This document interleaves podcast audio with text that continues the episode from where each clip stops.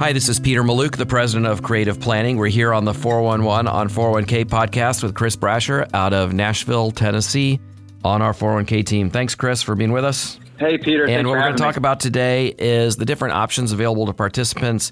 In each 401k plan, you have usually mutual funds available, stock and bond mutual funds, but then you also often have a model portfolio, and there are different kinds of portfolios. Can you walk us through the, the general options people will usually see available to them in their 401k plan?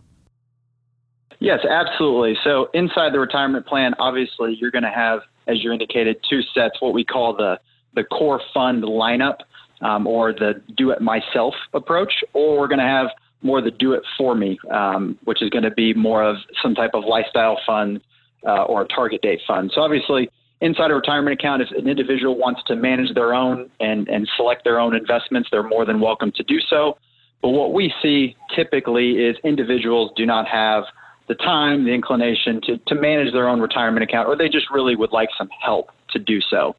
So the do it for me approach is actually very popular inside retirement accounts. And these types of funds range from target date funds, which are more tailored to an individual's age versus risk, um, or even lifestyle funds. So it's essentially a set it and forget it strategy, which obviously is going to become more conservative uh, as you get closer to that age or retirement date.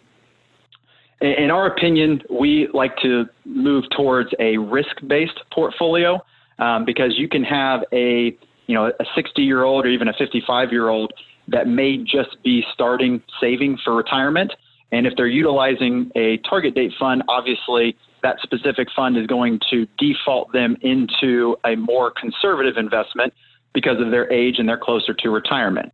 But in reality, that may not be the best investment strategy for them. So it's always important to talk about the individual's risk and dive in a little bit deeper to find out what their current assets look like for retirement and maybe selecting more of a risk based portfolio um, to the stocks to bonds ratio.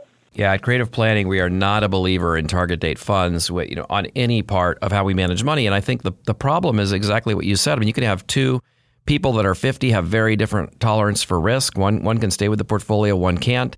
Uh, two people that are are 40 may have very different uh, retirement income needs, um, and you need different types of portfolios to get there. They might be able to save different amounts of money.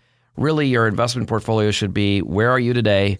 What are you trying to accomplish? And how do I build a portfolio that's going to make that happen? And age is just a one of many, many factors that goes into what somebody needs when they're retired which is by which is why we always advocate for a risk-based type of investing approach. Uh, so I think that's a great explanation of it, and I appreciate you being with us, Chris. Yep, absolutely. Thanks for having me, Peter. This commentary is provided for general information purposes only and should not be construed as investment, tax, or legal advice. Past performance of any market results is no assurance of future performance.